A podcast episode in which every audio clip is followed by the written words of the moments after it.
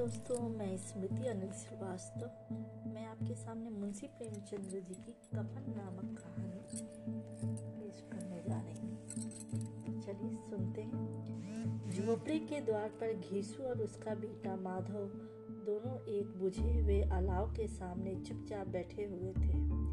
अंदर माधव की बहू बुधिया प्रसव वेदना से कराह रही थी। रह रहकर उसके मुंह से ऐसी दिल हिला देने वाली चीख निकलती थी कि दोनों का कलेजा थाम लेते थे। जाड़ों की रात थी, प्रकृति सन्नाटे में डूबी हुई, सारा गांव अंधकार में लय हो गया था। घीसू ने कहा, मालूम होता है बचेगी नहीं, सारा दिन दौड़ते ही गया, जा देख तो आ। माधव चिढ़कर बोला, मना ही है तो जल्दी मर क्यों नहीं जाती, देख कर क्या करूं, तो बड़ा बेदर्द है बे, साल भर जिसके साथ सुख चैन से रहा उसी के साथ इतनी बेवफाई, तो मुझसे तो उसका तड़पना और हाथ पांव पटकना नहीं देखा जाता। माधव ने दो टूक कहा। चमारों का कुनबा था और सारे गांव में बदनाम। घीसू एक दिन काम करता तो 3 दिन आराम करता। माधव इतना कामचोर था कि आध घंटे काम करता तो घंटे भर चिलम पीता, इसलिए उन्हें कहीं मजदूरी नहीं मिलती थी। घर में मुट्ठी भर भी अनाज मौजूद हो तो उसके लिए काम करने की कसम थी। जब 2-4 फांके हो जाते तो घीसू पेड़ से लकड़ियां तोड़ लाता और माधव बाजार में बेच आता। जब वह पैसे रहते दोनों इधर उधर मारे मारे फिरते। गांव में काम की कमी न थी, किसानों का गांव था, मेहनती आदमियों के लिए 50 काम थे, मगर इन दोनों को उसी वक्त बुलाते जब 2 आदमियों से एक का काम पाकर भी संतोष कर लेने के सिवा और कोई चारा न होता। अगर दोनों साधु होते तो उन्हें संतोष और धैर्य के लिए संयम और नियम की बिल्कुल जरूरत न होती। यह तो इनकी प्रकृति थी। विचित्र जीवन था इनका। घर में मिट्टी के 2-4 बर्तनों के सिवा कोई संपत्ति नहीं। फटे चीथड़ों से अपनी नंगता को ढाके जी रहे थे। संसार की चिंताओं से मुक्त, कर्ज से लदे हुए, गालियां भी खाते, मार भी खाते, मगर कोई गम नहीं। दीन इतने की वसूली की बिल्कुल आशा न रहने पर भी लोग इन्हें कुछ न कुछ कर्ज दे देते थे। मटर आलू की फसल में दूसरों के खेतों में मटर और आलू उखाड़ लाते और भून भान कर खा लेते, या 10-5 ऊख उखाड़ लाते और रात को चूसते। घीसू ने इसी प्रकार से 60 साल उम्र काट दी और माधव भी सपूत बेटे की तरह बाप के ही पद चिन्हों पर चल रहा था, बल्कि उसका नाम और भी उजागर कर रहा था। उस वक्त भी दोनों अलाव के सामने बैठकर आलू भून रहे थे, जो कि किसी खेत से खोद कर लाए थे। यीशु की स्त्री का तो बहुत दिन हुए देहांत हो गया था। माधव का ब्याह पिछले साल हुआ था। जब से ये औरत आई थी उसने इस खानदान में व्यवस्था की नींव डाली थी और इन दोनों ने बेगैरतों का दोजख भरती रहती थी। जब से वह आई ये दोनों और भी आराम तलब हो गए थे, बल्कि कुछ अकड़ने भी लगे थे। कोई कार्य करने को बुलाता तो दुगनी मजदूरी मांगते। वही औरत आज प्रसव वेदना से मर रही थी और ये दोनों शायद इसी का इंतजार में थे कि वह मर जाए तो आराम से सोए। घीसू ने आलू छिलके हुए कहा, जाकर देख तो क्या दशा है उसकी, चुड़ैल का फिसाद होगा और क्या, यहाँ तो ओझा भी 1 रुपया मांगता है।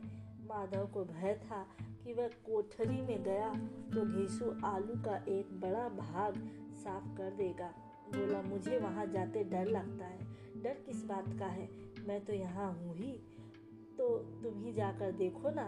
मेरी औरत जब मरी थी तो मैं 3 दिन तक उसके पास से हिला तक नहीं, और फिर बहू मुझसे लजाएगी नहीं, जिसका कभी मुँह भी नहीं देखा, आज उसका उघार हुआ बदन देखूं, उसे तन की सुध भी ना तो होगी, मुझे देख लेगी तो खुलकर हाथ पाँव भी ना पटक पाएगी।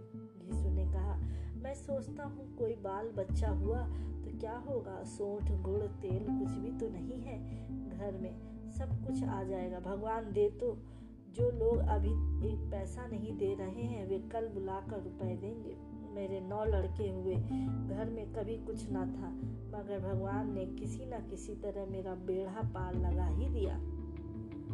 जिस समाज में रात दिन मेहनत करने वालों की हालत उनकी हालत से कुछ अच्छी ना थी, और किसानों के मुकाबले में वे लोग जो किसानों की दुर्बलताओं से लाभ उठाना जानते थे कहीं ज़्यादा संपन्न थे। वहाँ इस तरह की मनोवृत्ति का पैदा हो जाना कोई अचरज की बात ना थी। हम तो कहेंगे घीसू किसानों से कहीं ज़्यादा विचारवान था, और किसानों के विचार शून्य समूह में शामिल होने के बदले बैठकबाजों की कुत्सित मंडली में जा मिलता था।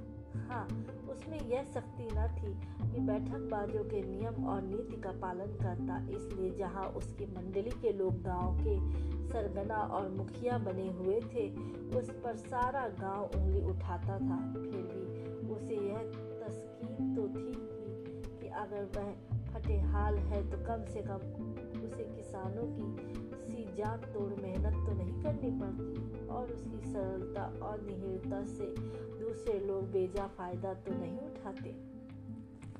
दोनों आलू निकाल निकाल कर खाने लगे। कल से कुछ नहीं खाना था, इतना सब्र न था कि उन्हें ठंडा हो जाने दे। कई बार दोनों की जबानें जल गईं।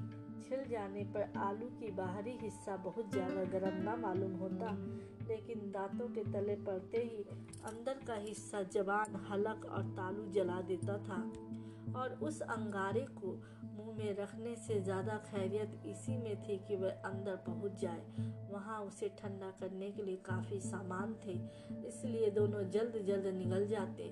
हालांकि उस कोशिश में उनकी आंखों से आंसू निकल आते। आलू खाकर दोनों ने पानी पिया और वहीं अलाव के सामने अपनी धोतियाँ ओढ़कर पाँव पेट में डाले सो रहे, जैसे दो बड़े बड़े अजगर कुंडलियाँ मार पड़े हों, और बुधिया अभी तक कराह रही थी। सवेरे माधव ने कोठरी में जाकर देखा उसकी स्त्री ठंडी हो गई थी। उसके मुंह पर मक्खियां भिनक रही थीं, पथराई हुई आंखें ऊपर टंगी हुई थी, सारी देह धूल से लथपथ हो रही थी। उसके पेट में बच्चा मर गया था। माधव भागा हुआ घीसू के पास आया। फिर दोनों ने जोर जोर से हाय हाय करने और छाती पीटने लगे। पड़ोस वालों ने यह रोना धोना सुना तो दौड़े हुए आए और पुरानी मर्यादा के अनुसार इन अभागों को सांत्वना देने लगे, मगर ज़्यादा रोने पीटने का अवसर न था। कफन की और लकड़ी की भी फिक्र करनी थी। घर में तो पैसा इस तरह गायब था जैसे चील के घोंसले से मांस। बाप बेटे रोते हुए गांव के जमींदार के पास गए। वह दोनों की सूरत से नफरत करते थे। कई बार उन्हें अपने हाथों से पीट चुके थे। चोरी करने के लिए वादा कर काम पर आ न पाने के लिए पूछा, क्या हुआ बे धुसुआ, रोता क्यों है? अब तो तू कहीं दिखलाने में भी नहीं देता, मालूम होता इस गांव में रहना नहीं चाहता। घीसू ने जमीन पर सिर रखकर आंखों से आंसू भरे हुए कहा, सरकार, बड़ी विपत्ति में हूँ। माधव की घरवाली गुजर गई। रात भर तड़पती रही सरकार। हम दोनों उसके सिरहाने बैठे रहे। दवा दारू जो कुछ हो सका सब कुछ किया। वह हमें दगा दे गई। अब कोई एक रोटी देने वाला भी न रहा। मालिक तबाह हो गए, घर उजड़ गया। आपको गुलाम हूँ। अब आपके सिवा कौन उसकी मिट्टी पर पाल लगाएगा? हमारे हाथ में जो कुछ था वह सब तो दवा दारू में उठ गया। सरकार की ही दया होगी तो उसकी मिट्टी उठेगी। आपके सिवा किसके द्वार पर जाऊं? जमींदार साहब दयालु थे, मगर घीसू पर दया करना काले कंबल पर रंग चढ़ाना था। जी में तो आया कह दे, चल दूर हो यहाँ से, यूँ तो बुलाने में भी नहीं आता। आज जब गरज पड़ी तो आकर खुशामद कर रहा है। हरामखोर कहीं का बदमाश। लेकिन यह क्रोध या दंड का अवसर न था। जी में कुढ़ते हुए 2 रुपए निकाल फेंक दिए, मगर सांत्वना का एक शब्द भी मुंह से ना निकला। उसकी तरफ ताका ना तक नहीं, जैसे सिर का बोझ उतारा हो। जब जमींदार साहब ने 2 रुपए दिए तो गांव के बनिए महाजनों को इनकार का साहस कैसे होता। घीसू जमींदार के नाम का ढिढोरा भी पीटना जानता था। किसी ने 2 आने दिए, किसी ने 4 आने। एक घंटे में घीसू के 5 रुपए की अच्छी रकम हो गई। कहीं से अनाज मिल गया, कहीं से लकड़ी, और दोपहर को घीसू और माधव बाजार से कफन लेने चले। उधर लोग बांस वांस काटने लगे। गांव की नर्म दिल स्त्रियाँ आकर लाश देखती और उसकी मिट्टी पर दो बूंद आंसू गिराकर चली जाती। घीसू और माधव 5 रुपए लेकर बाजार की ओर कफन लेने के लिए